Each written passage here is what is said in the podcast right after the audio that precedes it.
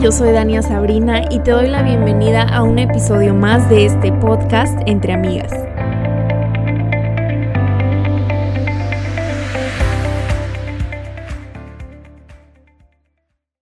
Desde que empezó el año me propuse a leer la Biblia completa otra vez, pero esta vez dije, la voy a leer en orden cronológico. Ya había tenido eh, muchas ganas de hacerlo, entonces busqué un plan de estudios en internet y, y lo empecé y la verdad es que te lo recomiendo bastante porque como que la historia de Dios va tomando mucho más sentido. Y la verdad es que me encanta, me encanta leerla de esta forma y me encanta leer la Biblia porque siempre encuentro paz y siempre encuentro esperanza y veo las promesas de Dios y entiendo mejor su carácter y de esta forma siento que mi fe se va fortaleciendo. Pero tengo que admitir que voy un poquito retrasada, pero pero lo importante es seguir leyendo y estoy contenta porque porque siento que lo que voy leyendo se va aplicando a lo que estoy viviendo en ese momento, ¿no? Y hace unos días apenas terminé de leer el libro Isaías y creo que nunca había leído Isaías con esta perspectiva y este entendimiento eh, como, como te digo, de, de, leer y entender lo que está sucediendo alrededor en, la historia, ¿no? Todo el contexto completo. Y creo que es, es, uno de los libros que más nos revelan el carácter de Dios. Y, y para ponerte en contexto y contarte un poquito, eh, en este punto de la historia Israel está dividido. Y está la nación de Israel y la nación de Judá y cada una de estas naciones tiene sus reyes, pero estos reyes están cambiando constantemente, siempre algo trágico les pasa o los matan o se mueren o mm, muchas cosas, reinan por muy poquito tiempo pero el problema es que los reyes de Judá específicamente estaban desviando al pueblo de Dios con sus acciones y con su liderazgo. Eh, ellos eh, promovían la adoración a otros dioses, ellos quebrantaban la ley de Dios y por otra parte, los reyes de Israel, dice la Biblia, que ellos hacían lo que, era agradable al Señor. Entonces están estos dos, estos dos pueblos y y por su rebeldía y su desobediencia se ven en guerras, en invasiones, en desolación, en mil problemas, pero en medio de todo esto, y me encanta que en medio de todo esto Dios manda un profeta. Y, y el hecho de que mande un profeta es como como manda esta esperanza, ¿no? De que yo sigo hablando y yo sigo aquí, yo sigo al tanto, ¿no? Entonces Isaías es el profeta que Dios, que Dios envía y él tiene el propósito de proclamar este mensaje de Dios con el fin de que su pueblo, de que Judá escuche, se arrepienta y se vuelva a Dios. Entonces, Estoy leyendo mi Biblia y me topo con Isaías 55 y, y, es uno de los pasajes donde más claramente veo a Dios con los brazos abiertos para invitar a las personas a su salvación y dice así Isaías 55. ¿Alguien tiene sed? Venga y beba aunque no tenga dinero. Vengan, tomen vino o leche, es todo gratis. ¿Por qué gastar su dinero en alimentos que no les dan fuerza? ¿Por qué pagar por comida que no les hace ningún bien? Escúchenme y comerán lo que es bueno, disfrutarán de la mejor comida. Vengan a mí con los oídos bien abiertos, escuchen y encontrarán vida. Y este es el pasaje que te quiero compartir el día de hoy y empieza con esta pregunta retórica que Dios hace. ¿Alguien tiene sed? Y, y, cuando digo pregunta retórica es porque Dios conoce la respuesta, o sea, Él sabe todo, ¿no? Pero es esta pregunta que, que nos hace reflexionar y, y, me recuerda a cuando estaban Adán y Eva en el jardín del Edén y justo habían pecado y justo habían desobedecido a Dios y se esconden avergonzados. Entonces dice la Biblia que Dios va caminando en el jardín y le pregunta a Adán, Adán, ¿dónde estás? Y no es como que Dios no sabía dónde estaba, sino eh, Dios quería que Adán se diera cuenta que se estaba escondiendo debido a lo que había hecho, ¿no? Entonces es esta pregunta que Dios hace y, la hace también de forma como de una invitación abierta a toda persona que tenga sed.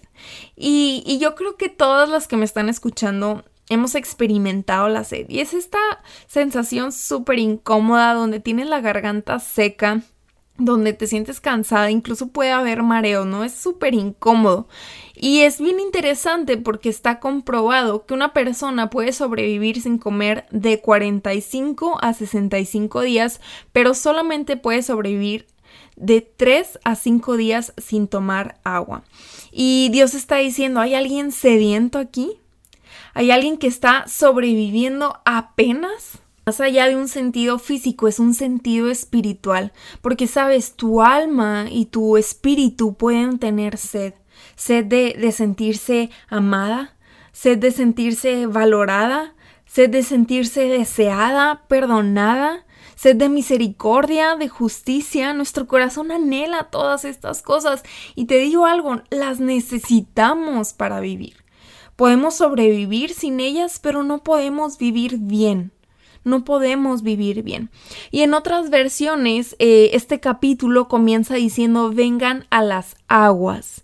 Y esto se parece a lo que Jesús le dice a la mujer samaritana que, que estaba sacando agua del pozo. Imagínate Está la mujer eh, a plena eh, hora del día con todo el calor y con sus fuerzas sacando agua de este pozo y Jesús se sienta con ella a platicar y le dice cualquiera que beba de esta agua pronto volverá a tener, tener sed. Y es así como, ay, o sea, todo mi esfuerzo y todo lo que estoy haciendo, pues como que chin, o sea, sí es cierto, no es una realidad. Pero dice Jesús, pero todos los que beban del agua que yo doy no tendrán sed jamás.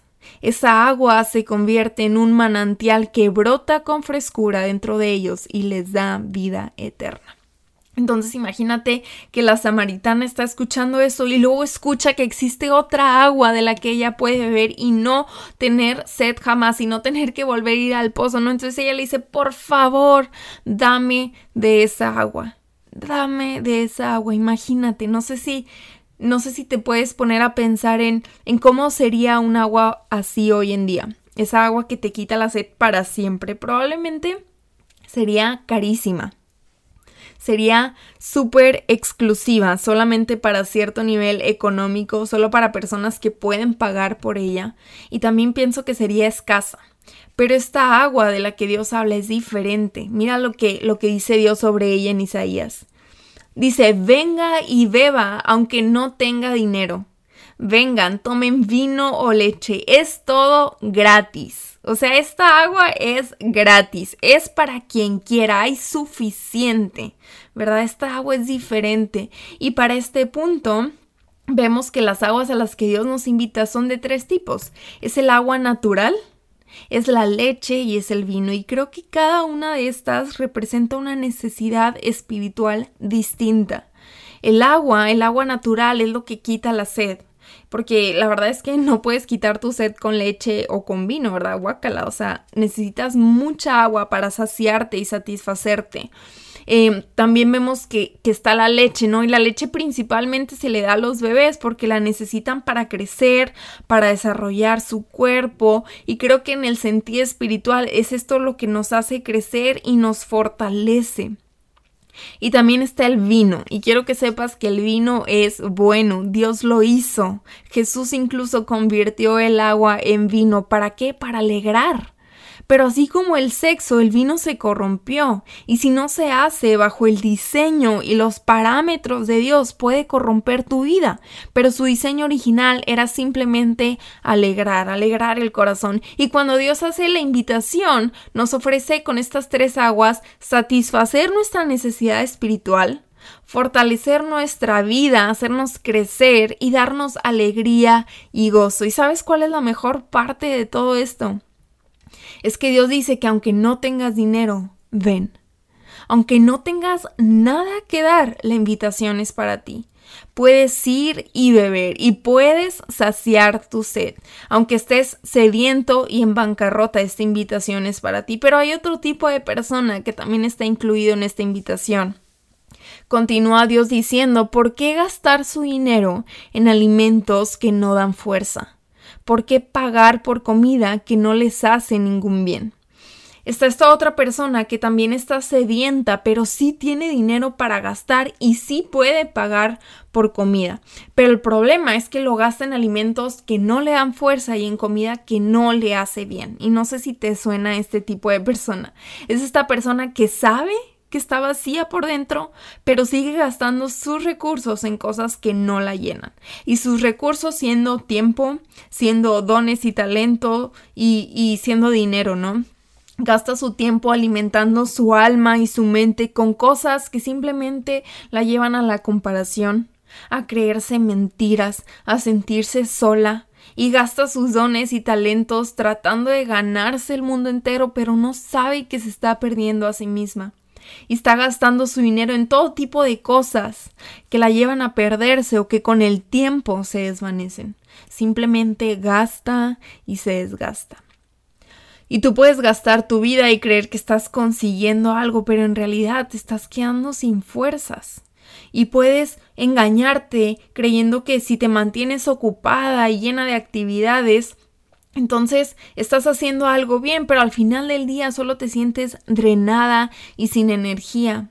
Y este pasaje se me hizo muy fuerte porque yo he estado ahí muchas veces. Yo he estado buscando fuerzas en lugares que no me la pueden dar. He sido engañada creyendo que si hago más, entonces valgo más. Que si tengo más likes o más seguidores, entonces soy más querida. Que si hago algo bien, entonces soy aceptada. Pero la realidad es que sigo vacía. Y está claro que solo hay una cosa que puede quitar mi sed y, y, que puede quitar mi necesidad de sentirme valorada, querida y aceptada, y es Dios. Y la invitación está ahí. Y Dios dice, escúchenme y comerán lo que es bueno, disfrutarán de la mejor comida, ¿sabes? La mejor parte de comer es comer algo que disfrutas y que te hace bien. Yo me acuerdo que de chica mi mamá hacía comida saludable, híjole, yo batallaba para comérmela. Pero eso sí, en la escuela yo le entraba a las papitas y a los dulces y a los chocolates, a los chilitos que aquí en México se, se comen bastante y yo las disfrutaba, pero sabía que no me hacían bien, sabían que, sabía que no eran lo mejor para mí. Y, y, parece que la comida o la disfrutas y te hace daño o no la disfrutas y te hace bien, pero no, no es cierto. Hay comida que podemos eh, comer y, y que nos hace bien y que la podemos disfrutar. Pero bueno, el punto aquí es que la comida de Dios es la mejor. Aquí dice, es la mejor y no solo nos hace bien, sino que la podemos disfrutar. Y yo pienso que así es la salvación que Dios nos ofrece. La salvación eh, no solamente es algo que nos hace bien y que nos da vida eterna, sino es algo que podemos disfrutar. Y el mundo muchas veces va a querer atraernos eh, y nos va a querer ofrecer este alimento, pero no nos va a satisfacer y no va eh, a proveer lo que Dios lo que Dios quiere y vamos a poder disfrutar de esas cosas que el mundo nos nos quiere dar pero no nos van a hacer bien Sabes, probablemente te vas a llenar de muchas cosas, pero nunca te vas a saciar, porque los likes no te van a saciar. Los seguidores no te van a saciar. El ministerio no te va a satisfacer. Ni tener mucha ropa te va a saciar. Ni tener un novio te va a completar. Ni un trabajo, ni viajes. Y nada de estas cosas van a saciar tu sed. Y no significa que estas cosas son malas, pero no esperes a que estas cosas llenen tu alma.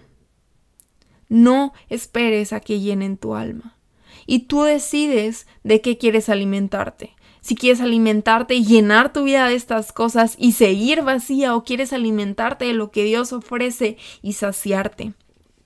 Y termina Dios diciendo, vengan a mí con los oídos bien abiertos, escuchen y encontrarán vida. Y la invitación de Dios nos da vida. Y es esta vida abundante de la que Jesús habla. Y sabes, hay una invitación abierta porque hay un camino abierto. Dos capítulos antes de llegar a esta invitación está la descripción más hermosa de Jesucristo y la promesa de que un día Él vendría. Y te lo quiero leer porque realmente creo que vale la pena recordar este pasaje. Dice Isaías 53. Mi siervo creció en la presencia del Señor como un tierno brote verde. como raíz en tierra seca. No había nada hermoso ni majestuoso en su aspecto, nada que nos atrajera hacia él. Fue despreciado y rechazado, hombre de dolores, conocedor del dolor más profundo. Nosotros le dimos la espalda y desviamos la mirada. Fue despreciado y no nos importó. Sin embargo, fueron nuestras debilidades las que él cargó. Fueron nuestros dolores los, los que le agobiaron y pensamos que sus dificultades eran un castigo de Dios, un castigo por sus propios pecados, pero Él fue traspasado por nuestras rebeliones y aplastado por nuestros pecados, fue golpeado para que nosotros estuviéramos en paz, fue azotado para que pudiéramos ser sanados. Todos nosotros nos hemos extraviado como ovejas, hemos dejado los caminos de Dios para seguir los nuestros. Sin embargo, el Señor puso sobre Él los pecados de todos nosotros fue oprimido y tratado con crueldad. Sin embargo, no dijo ni una sola palabra. Como cordero fue llevado al matadero y como oveja en silencio ante sus trasquiladores no abrió su boca. Al ser condenado injustamente se lo llevaron y a nadie le importó que muriera sin descendientes, ni que le quitaran la vida a mitad de camino. Pero lo hirieron de muerte por la rebelión de mi pueblo. Él no había hecho nada malo y jamás había engañado a nadie, pero fue enterrado como un criminal, fue puesto en la tumba de un hombre rico. Pero escucha este verso, el 10. Formaba parte del buen plan del Señor aplastarlo y causarle dolor. Sin embargo, cuando su vida sea entregada en ofrenda por el pecado, tendrá muchos descendientes disfrutará de una larga vida y en sus manos el buen plan del Señor prosperará. Cuando vea todo lo que se logró mediante su angustia quedará satisfecho, y a causa de lo que sufrió mi siervo justo hará posible que muchos sean contados entre los justos, porque él cargará con todos los pecados de ellos. Yo le rendiré los honores de un soldado victorioso, porque se expuso a la muerte, fue contado entre los rebeldes, cargó con los pecados de muchos e intercedió por los transgresores. Jesucristo es el camino y también es el agua de vida. Juan 7:37 Jesús dice, todo, todo, todo, todo el que tenga sed, cualquier persona que tenga sed, puede venir a mí. Todo el que crea en mí puede venir y beber. Todo el que cree en mí, pues las escrituras declaran de su corazón brotarán ríos de agua viva. Imagínate, hay, hay lugares donde la gente tiene que caminar kilómetros para conseguir agua. Y probablemente eh, eh, van caminando con sus baldes, ¿verdad? Y con sus tinajas para llenar y traer agua al pueblo. Y probablemente esta agua está sucia y contaminada. Pero a diferencia de esa agua, esta agua viene a ti antes de que tú la buscaras, sediento, antes de que tú supieras que necesitabas esta agua, esta agua vino a nosotros. ¿Verdad? Y esta agua es la que refresca nuestra, nuestra alma, es la que nos da fuerzas y es la que sacia nuestra sed. Y solamente hay dos versículos en los que Cristo se refiere a sí mismo como el agua viva. Estos dos que te leí, el de la samaritana y este último otro. Pero en Apocalipsis 22, mira lo que dice. Luego el ángel me mostró un río con el agua de la vida era transparente como el cristal y fluía del trono de Dios y del Cordero. Sabes, en el cielo vamos a tener un recordatorio de esto. Yo creo que muchas personas van a ser salvos y van a estar en el cielo porque porque aquí en la tierra creyeron que Cristo Jesús era su Señor y Salvador, pero creo que pocos serán los que disfruten la salvación aquí en la tierra. Pocos van a ser los que entiendan que Jesucristo corre en nuestra sangre como agua fresca que nos da vida, que nos da gozo, que nos da paz. ¿verdad? Y a veces estamos tan preocupadas por hacer las cosas de cierta manera y nos esforzamos tanto que no permitimos gozarnos en su salvación perdemos de vista lo bueno que es Dios y buscamos eh, hacer otras cosas para, para llenar ese vacío, porque, porque sí creemos en Dios y sí vamos a la iglesia y sí Dios te adoramos, pero hago más, ¿verdad? Porque falta llenar ese más Pero, pero déjame decirte que no te va a llenar nada más, que muchas veces solamente tienes que pausarte y darte cuenta que Él es Dios y dejar que, que su Espíritu Santo, ¿verdad? Y el fruto de su Espíritu Santo en ti produzca ese amor, ese gozo, esa paz, ¿verdad? Que, que, que solamente provienen de Él. Y yo también me he sentido así, yo también he estado ahí, pero pero ahora entiendo que lo único que me falta es, es más de Jesús. Es más de Jesús, es quitar todas mil, un, mil y una actividades, ¿verdad? Y, y enfocarme en una sola persona y en una sola cosa, ¿no? Y es Jesucristo y lo que Él ha hecho por mí. Y, y bueno, te invito en este tiempo a reflexionar si te has sentido cansada, si te has sentido que algo te falta, si has sentido que, que hay un pequeño vacío en ti, que, que dices tú, ¿cómo puedo sentirme así si, si Dios, si Dios vive en mí, verdad? Y es, y es, y no es por Dios, es por nosotras, que a veces no, no valoramos lo que Dios ya ha hecho y no, y nos distraemos de lo que Dios ya ha hecho, pero te invito a que reflexiones en esto y que si, que si tienes esta, este sentimiento y esta necesidad, que corras a Él, porque esta invitación sigue abierta. Dios sigue con los brazos abiertos y sigue diciendo, hey, si tienes sed, ven.